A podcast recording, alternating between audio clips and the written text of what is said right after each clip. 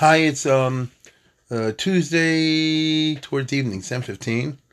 Uh, Schultz in an hour, a little more than an hour, and I want to do the parsha um, in time for the sponsor. I'm, Tuesday, I'm a little wiped out. I just got back from uh, leading a uh, trip to the Holocaust Museum for the high school students, uh, which I do uh, sometimes, and uh, but here we go. This is being sponsored by uh, Shimmy Garden, Shimmy Dwar Garden. Tonight is the yahrzeit of Shimony's mom, Chai Friedel Bas Shimon Pinchas. See, Shimon is Pinchas Tzvi, so this is Chai Friedel Bas, Chai Shimon Pinchas. Um, and last week, was it last Shabbos? Two Shabbos ago? Yeah, the pleasure that we were at Shimmy and Dvora's uh, 50th. That's a biggie, 50th. And um, also, uh, Shimmy's they're putting out a sefer now of the lumdis of Shimmy Garden's father, right, Rabbi Moshe Garden, from long ago. He was an Altamir, and he was a big Talmud Chacham. I never met him, but I know he was in uh, he Yeshiva Kansas City, and uh, he was in, in, Detroit, Detroit. And uh, I mean, a real Talmud Chacham. And uh, I think it has uh, an introductory essay from Rabbi Olshin, you know. It's the whole business. So this is a um, a, a, a, very appropriate. Let's put it this way: you can't make a more appropriate um, uh, haskara for somebody than to publish his kedusha and so forth. Shimmy told me said for my mother you can do a podcast. For my father, you need you need a uh, uh, alum this year. Um, anyway, the uh, so we're taking a look at Parsha Shlach, of course, which is stored in Meraglim, as everybody knows. And what I do lately is as I go through the Shnai Mikra or something like that, if I look through the Parsha, uh, my eyes come to focus on something that, you know, doesn't seem to make sense or something like that, because that's the way you are supposed to go and write a creative essay. That's what they teach in college. You look for something that doesn't make sense, and then you uh, are my eyeing in it. now, uh, I'll tell you what is uh, strange, and these things pass us by, and I'll be flipping back and forth in my chumash here with me, uh, and you will uh, hopefully follow along.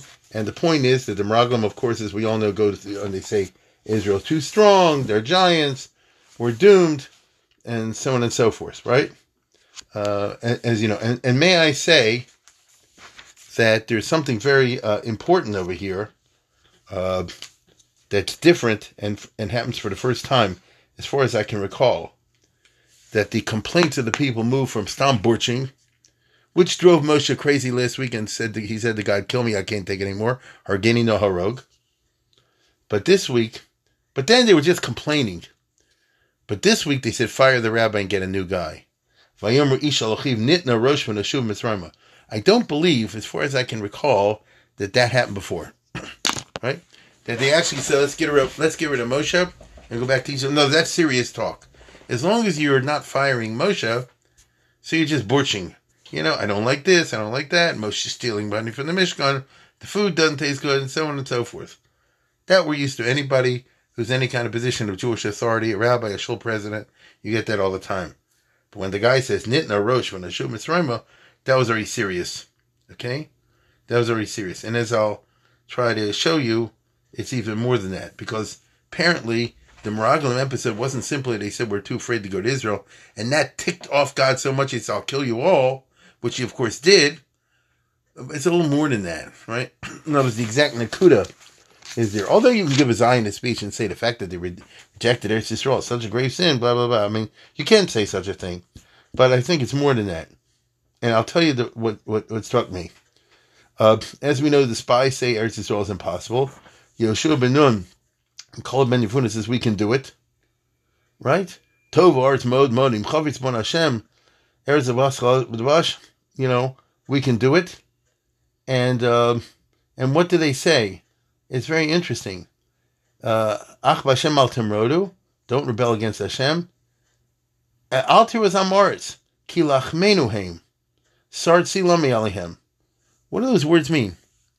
Think about it. Uh, don't rebel against God, and don't be afraid of the goyim. Ki lachmenu heim, they are our bread. That's like a funny expression. Sard Silami Alihim. Their shadow has departed from them. Hashem bitanu al tirum. Don't be afraid. Now, I, I get the, like you, I get the general idea. But when you focus on it, we're talking about the Chumash over here for crying out loud. So we're talking about the Chumash.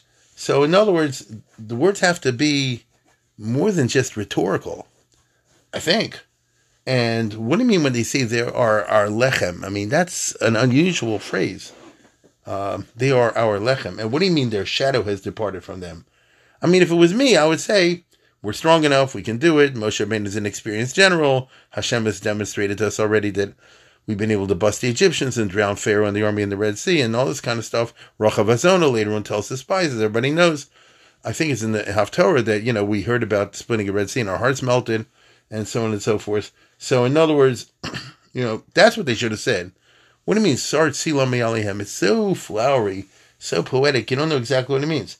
Rashi, of course, gives as a very midrashic shot that I've heard since I'm a baby, like you. Iyov died. Their shadow noticed they had a tzaddik. Um, is that the language that Joshua and Caleb were speaking to the Jewish people in so poetic a form? I mean, the people are very grub, and they're saying Nitna and Rosh Lashub Mitzrayimah. And instead, you know, what you're saying is, uh, oh, their shadow has a their tzaddik is gone. I mean, these guys are ready to dump Moshe, and you're talking to me flowery language that they are all dependent on the chutz of tzaddik. Mean, that's a language if you're talking to the Chafetz Chaim, maybe to the Chazon Ish. You're not talking to that kind of people over there. So it's it's just strange. Uh, Al tirus amars kilach Don't be afraid of the goyim because they are our bread. Sar tzilami alhim. Their shadows departed.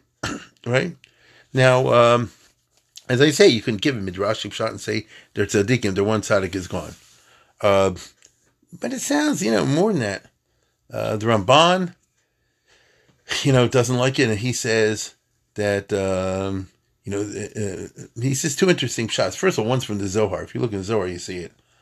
Their shadow is departed. This reminds us of what you've heard and I've heard, which is they sing on Shana Rabbah that you know if you want to see if you live out the year, see if you have a shadow.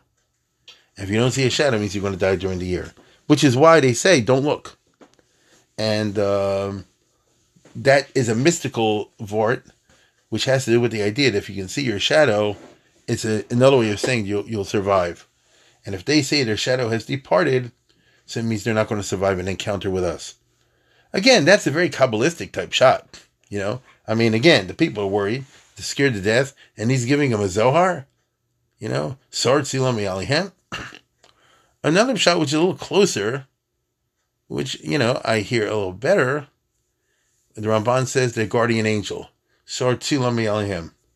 This is the idea you find in the Tanakh, in the book of Job. I'm sorry, in the book of Daniel, Daniel, um, where, if you will recall, the last part of Daniel, uh, he has this vision uh, where the Tsar, who was it again?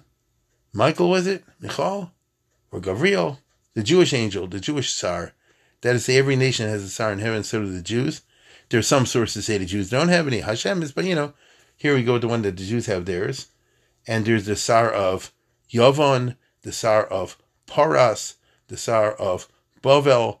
And if you know how to do your Sar arithmetic up in Shemayim, if you could see in, into there, as Daniel is informed, then you'll see that um, if there's a, a, wrestling match between, for example, the Sar of Bavel and the Sar of Paras, that means that in the metaphysical sense, the two kochos, uh, hypostatic existence, E X I T E N T S, that these two nations represent, that they're not only physical nations, but they also represent some kind of hypostatic mitzias, hypostatic mitzias.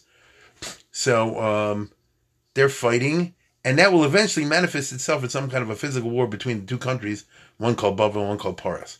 That's how that works. you and I have heard this all the time when uh, Yaakov wrestles with the angel, Jacob wrestles with the angel. The angel is supposed to be Sar Shaleso. So, in other words, in the wrestling match downstairs, which takes place between Jacob and the one and the angel and the other, if it takes place at that level, I, as you know, the Rambam says it took place in a dream, but it actually doesn't matter for my purposes because either way, the real struggle is taking place on the Sar level in Shemayim. And uh, therefore Sartzi Lomelehem would be Joshua and, and Caleb saying, we can tell that their heavenly protector, their Sar of Canaan, let's say, or of the Amori, the Chiti, Prizi, and all this, is removed, is gone. Therefore, since we saw uh, mystically, metaphysically, that their guardian angel or something like that is departed, so that's going to manifest itself now in their complete collapse on the battlefield. You know, that's their way. Now, again, I repeat, that's a very mystical shot. Okay, well, gee, I'm shocked, Ramban. I mean, he's the mystic. You know, he's going to give you a uh, a mystical shot.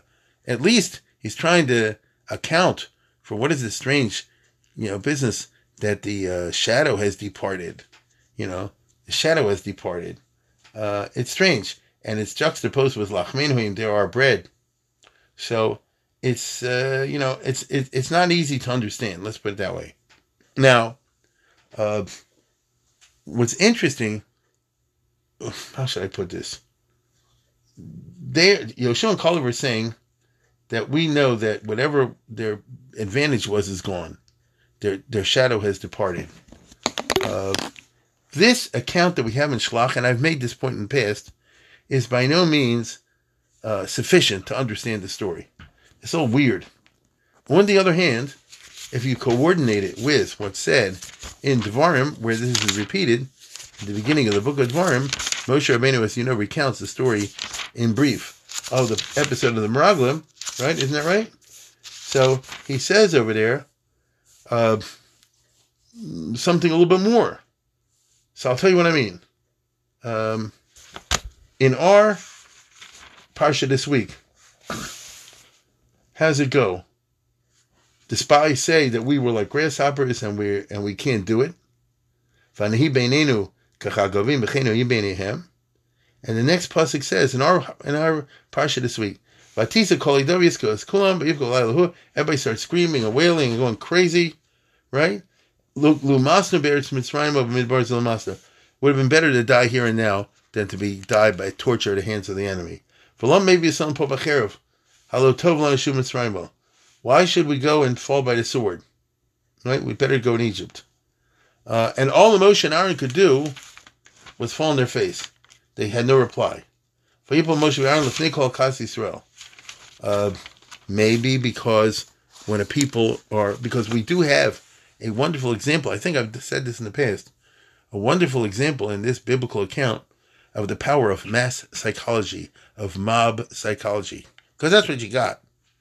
Uh, large numbers of people have a whole different messias than individual units of people, individual people.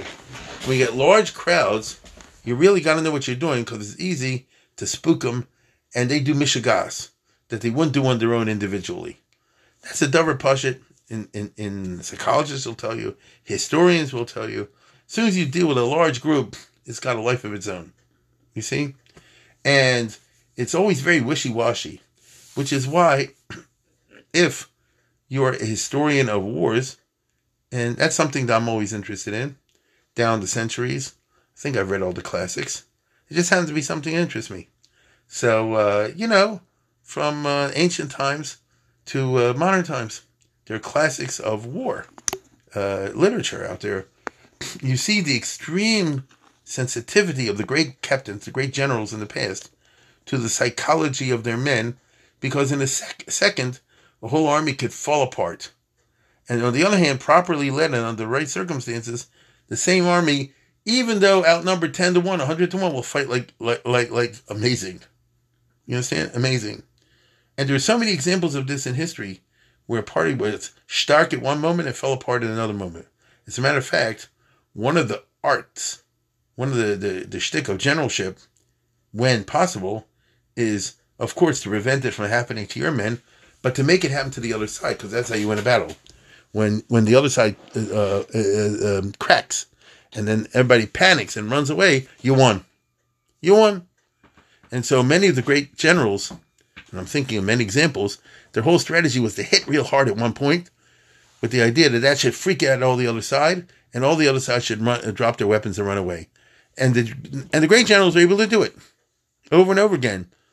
The great generals, even though outnumbered very often, were able to impose victory over their enemies by by by uh, psyching them out through particular strategies on the battlefield. You know, this is just a random thought. Since it's June, so this is the anniversary to uh, roughly the anniversary of Six Day War. Actually, today's what June thirteenth. So you know, it's talking to Six Day War time. You know, back in '67, and I happen to remember because I have all these useless facts that uh, when Israel was, uh, those are my age will remember that um, just before the Six Day War, Israel was surrounded by all the Arab countries, and they were all going to say, "We're going to drive you into the sea. We're going to shecht you all. We're going to kill everybody and torture them." And the Israelis were freaked, and I understand why. And you will possibly recall, if you remember the story, that Israel dug a whole bunch of cemetery, uh, you know, grave, uh, you know what I mean, uh, grave plots, uh, graves, to be ready to be makabel all the the the, the wounded and I mean the dead that they expect to have in the battlefield. Now, Baruch Hashem didn't happen that way. You know, and I know it didn't happen. I'm talking about the way that they were afraid.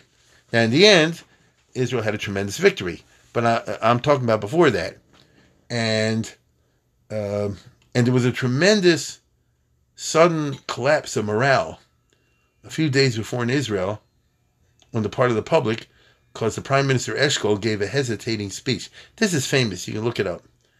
Um, and the whole tone of his voice and the way he spoke was very non-confident, and that scared the heck out of everybody, including the soldiers in the army, except the top generals who knew that the Israeli army was actually very well prepared.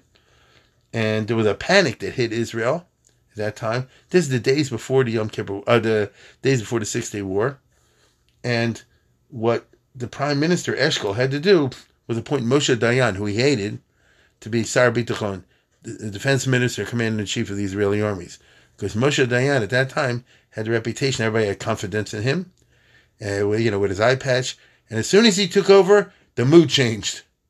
You understand? It went from one extreme to the other. I remember, he said, the mood changed. I still remember when I was a kid, he had a press conference and they said, What happens if Israel loses, do you want American soldiers to help you? He said, We don't need American soldiers. We don't British soldiers. We'll do it ourselves. Thank you very much. This is not Vietnam. We're going to handle this ourselves.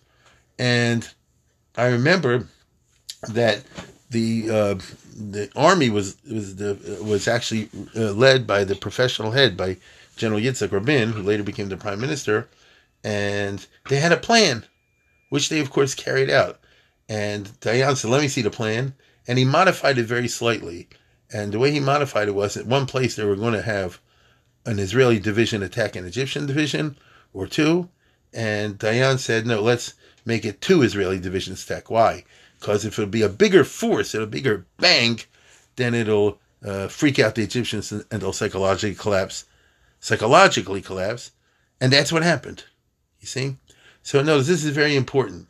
And we see that in our parsha this week because the spies came back and gave a negative report, and the whole people fell apart. Even though they're very powerful, six hundred thousand people, they're very powerful. Besides the Hashem part, you know, they weren't a small group, but they were. They were like a bunch of babies, and they said, "We can't do this. We're going to die. It's going to be terrible," and so on and so forth. So you see the mob, you know, psychology, and you see that uh, immediately everybody said, uh, "Let's get it. Let's move. Go back to Egypt." Right? Lam Hashem. Maybe the son of the Lord says, "Lin Paul Bacherev." Tovlon Lashub Mitzrayimah. Okay? In the book of Dvarim, it says a little bit differently with, and a very significant difference. Um, there, Moshe Rabbeinu is um, omitting the bad report of the 10 spies. It's very interesting compare and contrast. This is like a Nechama Leibowitz type of you know, compare and contrast. And it simply says, uh, they went and at land and they brought back grapes and everything like that. Tova Aretz Hashem Nosin Lanu, and they gave a good report. So here Moshe is fudging the truth because 10 out of 12 gave a bad report. Uh, Velo Avisem Lalos, I'm reading in Devarim, in the, in, in the, between Shlishi and V, in the Parshas Devarim. Velo Avisem Lalos, you don't want to go. But Tamras Pi Hashem, you went against Hashem. Vateirag Nebarchim and you borched it in your tents and you said, Besinas Hashem Osanu Hosianu Mieretz Mitzrayim, Losses Osanu Biadam Rilash Medinum. The fact that we're being sent to fight the Canaanites, Besinas, that this is a sign that God hates us. Besinas Hashem Usanu. This Hashem hates us. That's why He's taking us to um, to perish in a faraway land. Uh, that's already a blasphemy. You get it? Does he say Hashem hates you? That's what he's doing. Hashem said, I did everything because I like you, and now you tell me you hate you? That may work with one Jew against another person. You, you hate me, you know, like a child says to a mother and all that spoiled brat. But you don't talk to Hashem that way. That's what it says in Dvarim. It doesn't say in our parsha those words, but it does say that they said, "Let's go back to Egypt," which is the most radical kind of uh, thing. So you see this uh, this phenomenon of the uh, of the collapse of the um, of the psychology of the people, and the collapse was irremediable. That's the interesting part. Hashem couldn't get them back to their confidence, Hashem, normal confidence. He could only kill them and wait for the next generation. And the Rambam and the Murder of is a whole thing that the next generation had to grow up hardened by desert marching, and therefore it's like a boot camp. And by the time they come with Yoshua ben Nun, they're already toughened. They've grown up 40 years in the desert. Um, the older generation was hopeless. You see? Uh, which is just interesting because when the psychology collapses, sometimes you can't build it up again. Now, in the case of Moshe Dayan, it did build up again, but a lot of times it does not build up again. And there's so many uh, examples of this in history. This is where leadership comes in. And Moshe Rabbeinu, uh, uh, for whatever reason, did not display the leadership on this occasion to restore the morale of the people. It's it, it's amazing, right? I mean, it's amazing. Instead, Hashem intervenes and says, "I'm going to kill everybody." Anoni I mean, you, you know that.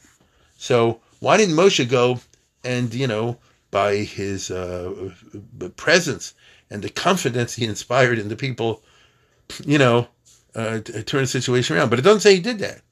That was not his strength. His strength lay in other areas, in the Ruchnius, uh, not in this area. You know, uh, since I'm ranging over military history, I'm reminded of um, my favorite general in the Civil War, uh, General uh, who was the greatest of the generals in the Civil War, uh, George Henry Thomas, who was the commander of the Army of Cumberland in the middle of America um, in the uh, Civil War, and um, in the Battle of Chickamauga, which was a very big battle. I mean, I know it probably doesn't mean much to you, but you go look it up.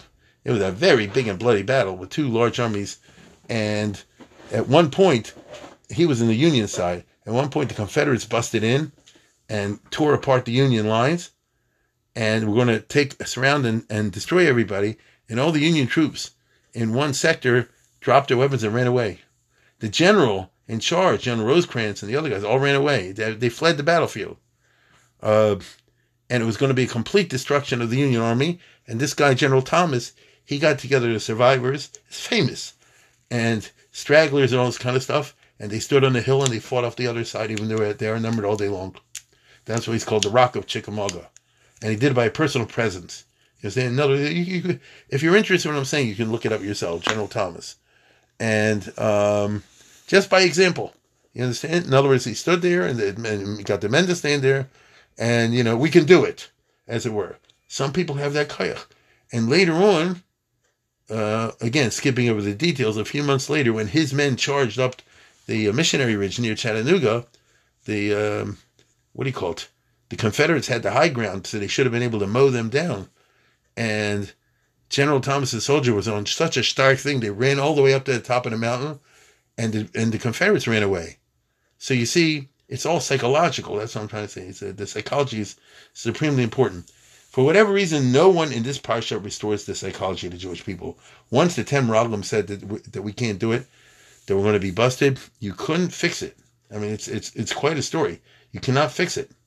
Um, again, just from uh, memory, as you survey history, look at the French army in World War One. They had stark uh, um, uh, spirit, and they held back the Germans for four years, even though they lost millions. In the Second World War, they collapsed in a, in a few days.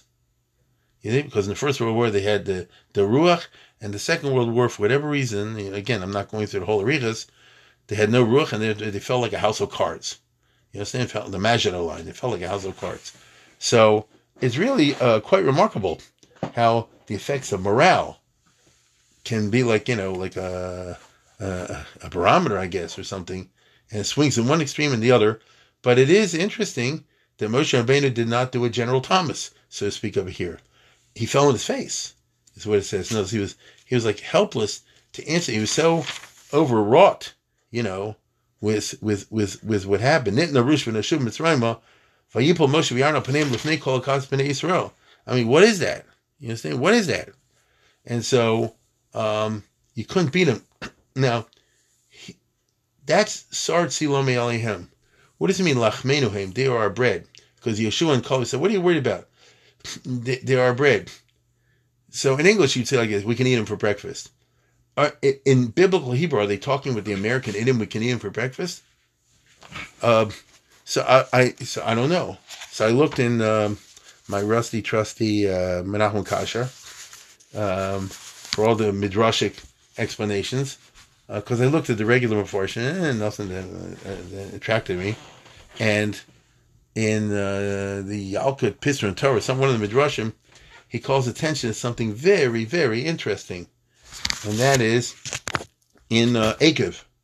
Again, you have to go and, and, compare what we have in this week's Parsha to what you have in Parsha Shlach to see the bigger picture. Okay? See the bigger picture.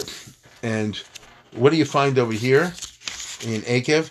There's a mitzvah in the beginning uh, that, you know, you'll take over Eretz Yisrael, Baruch Tiyah Mikol Amim, and so on and so forth. Kol Amim Asher Hashem Lokecha Nosin Loch, Lo Sachosin Cholahim, Again, a funny expression.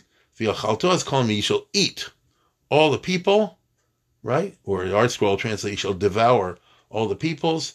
Uh, in other words, the seven nations of Canaan, and have no pity on them. What a strange lushan. Why doesn't it say, you know, the kavashta or lakachta or something like? What do you mean by chaltas coming? You're not going to cannibal them. So what does it mean, right? What does it mean?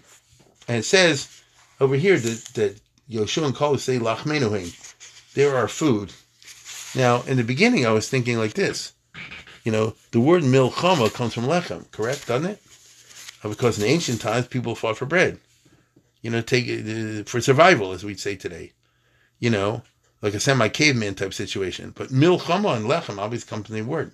Isn't that interesting? Lechem, lochem is the battle. Milchama. And here he says lachmenuhem. So you may come up with a better shot than I do. I mean it, but it's just striking that they would use this language. Don't worry about the Canaanites, lachmenuhem. They are bread. Um, but comparing it to this pasuk in Akev makes me think the following. I'll just share it again. This is just my opinion. That's all ever it is. Uh, the war that they were expected to fight against the the the, the, the, the Canaanites is an unusual type of war. I could think, generally speaking, offhand, of like three types of war A, B, and C. One is where you try to defeat an enemy army. The other one, but you know, you don't do anything to the enemy other than that. The other one is where you try to, uh, I guess, conquer an enemy nation and put them under your control, which is usually what kibush, I guess, would mean. But that's not what was supposed to be happening with the Zion Amamin. There, they were supposed to get rid of them, to replace them physically. Either kill them, which is a bloody business, or chase them out. Okay? Or chase them out. Um, this says over and over again in the Old Testament go get them. Uh, leave no one behind. Make sure nobody's left there in Israel. So, what do you call that? That's a war.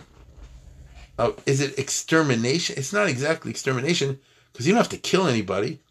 As the as we know, one of the Zion Amin was the Girgashi, but you don't hear about them later on because it's famous in Jewish tradition. They said we don't need this stuff. We're moving away to Africa, and they did do so, and nothing ever happened to them.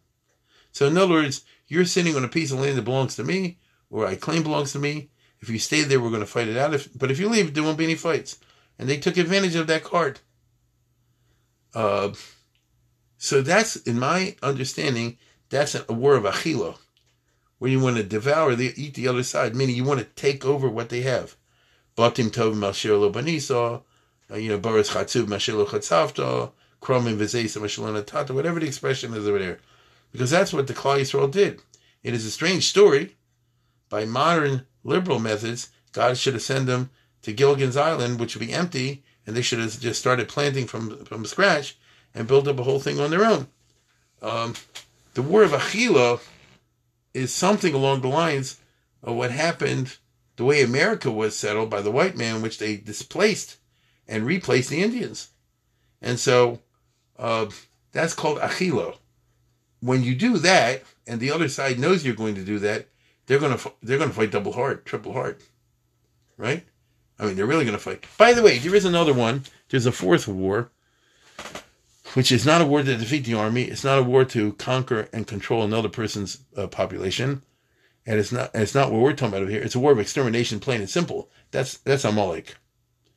But a Amalek is not identical with the Zion Ammin of Canaan. I don't know if you ever considered that. It doesn't say you have to hunt down Timche Zecher Amalek.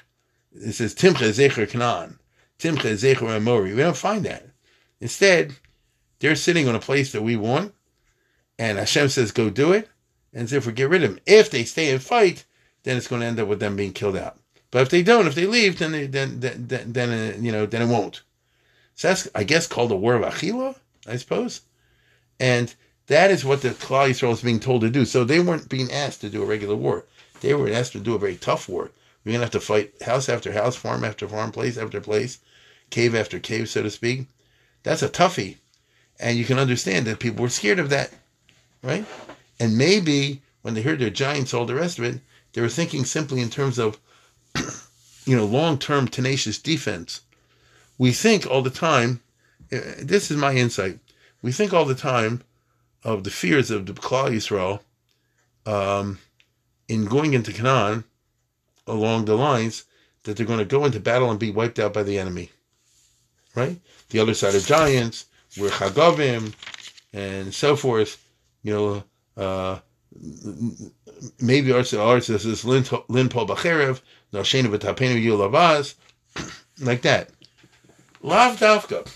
It could be that um, the fear that faced him was the long and tenacious and and bloody and costly struggle that faced them to completely dispossess the Canaanite nations.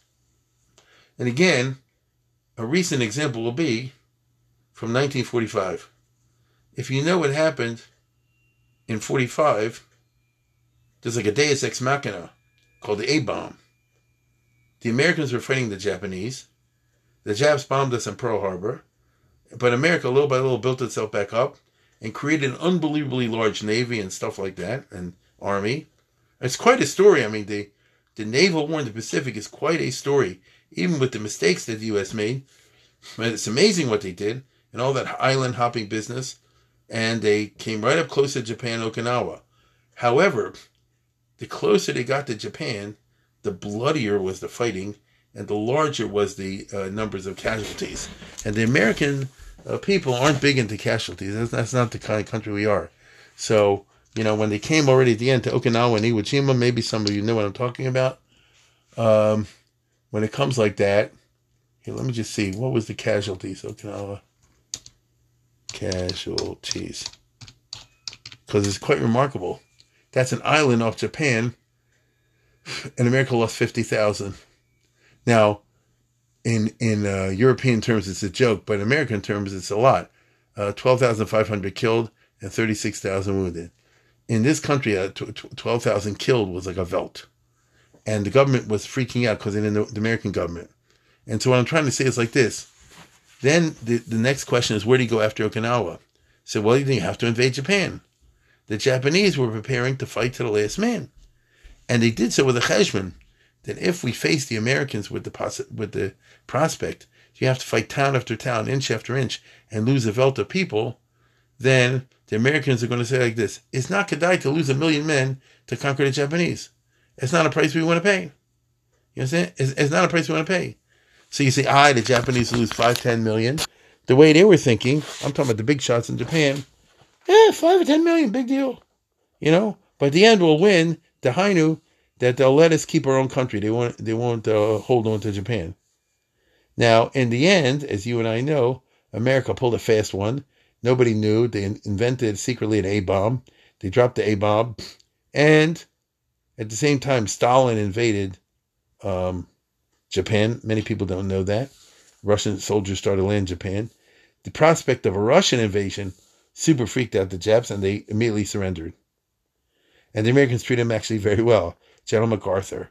But they treated him very well. But the point is like this: the American public, the generals in America, President Truman, they were going crazy. How are we going to able to take over this country? Now they could have. They knew it's possible, but they don't want to lose a million Americans. That's not how this country operates. We don't have that kind of culture that people will stand for the loss of a million men, killed, wounded, who knows what, and the kamikazes, other junk. And so, the the uh, long, protracted, bloody struggle really was very um, what's the right word? Not just terrifying, but it, it kills your morale. And that's what the people were saying. Achaltis kol amim. Really? Achaltis kol amim, Hashem says is a mitzvah. Well, that means you have to go after each and every Canaanite stronghold, each and after Canaanite farm. Each and after there's going to be tremendous losses and casualties, and it'll go on and on and on. And we don't want that. We're not signing up for that kind of long term bitter struggle. Any more than the Americans, would, despite all their vast uh, armaments and superiority in men and all the every other category, they don't want to sign up for such a long and bloody struggle against Japan in 1945. You can look it up. If you, it'd be interesting, you know, if you read up on it. Uh, that's what the Jews were afraid of, and you know, Moshe had no answer to that because Hashem never said, "I'm just going to make them all fold away." Sounded like they're going to have to fight all the time. Yoshua and Kalev were saying like this: "Lachmenuhem, we can do the achila." Because we've been there and we saw firsthand who was what's up, and they will put up a fight. But we see that um, their shadow has departed. I take that to mean their their morale has collapsed. Many Mefarshim learned it that way, by the way, that their morale has collapsed. I think the Benezes, Seforno, and so forth. Um, and if their morale has collapsed, then the struggle won't be so protracted because the Japanese were indoctrinated to fight to the last man. Everybody's a mitzvah to die for the emperor. But the Kanani and Mori, Prizi, and Vusi aren't like that. And once we come and hit them, they themselves will flee. That seems to me what Yeshua is saying. Sartzi Lami Alihem. Their own confidence has left them. Therefore, Lachmenuhem. We can eat them because that is, we can eat up Eretz Yisrael because they won't fight that long. They will run away, the majority of them. Now, you and I know none of this worked. And in the end, you know, the, the Dor Hamidbar, you know, they were, the older generation was condemned to die. And by the time the Jews came in time of Yeshua, the enemy did not flee. They they fought uh, very stubbornly. Sometimes were wiped out, sometimes not. And because they fought very stubbornly, the Klal Yisrael was never able, because they didn't have a leader like Moshe Rabbeinu, to finish the job. And there were plenty of Canaanite strongholds uh, throughout Eretz Yisrael for many, many centuries during the biblical period. I'm going now by the rabbinic tradition, which says in the Gemara in the Yerushalmi and Chala, I think, that the last Canaanite strongholds were not overcome by the Jews until the time of King Yerovam II, which means in the time of the prophet Jonah. That's very late in Jewish history. It's hundreds and hundreds and hundreds of years.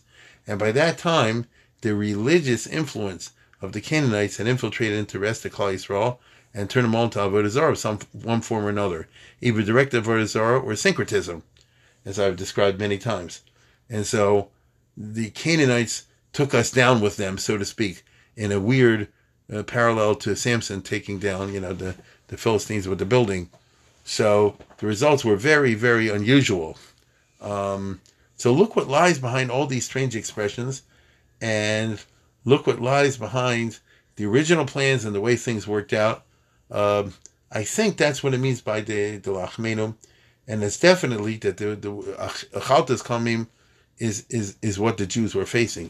So when you sit there smuggling, you read the parsha and say, "Oh, look what little faith they had." I suggest what you should do: put yourself in their situation, and say, "Am I committing myself uh, to participate in such a long, unending, protracted kind of bitter uh, struggle?" Anyway, that's what it seems to me. I know I've gone over time, and so uh, once again, I want to thank Shimi and Devorah Garden, especially Shimi's uh, mother's site and his father's new sefer coming out, Maya and Moshe. And with that, I, I wish everyone, let me see, did I forget anybody? I wish everyone a good week.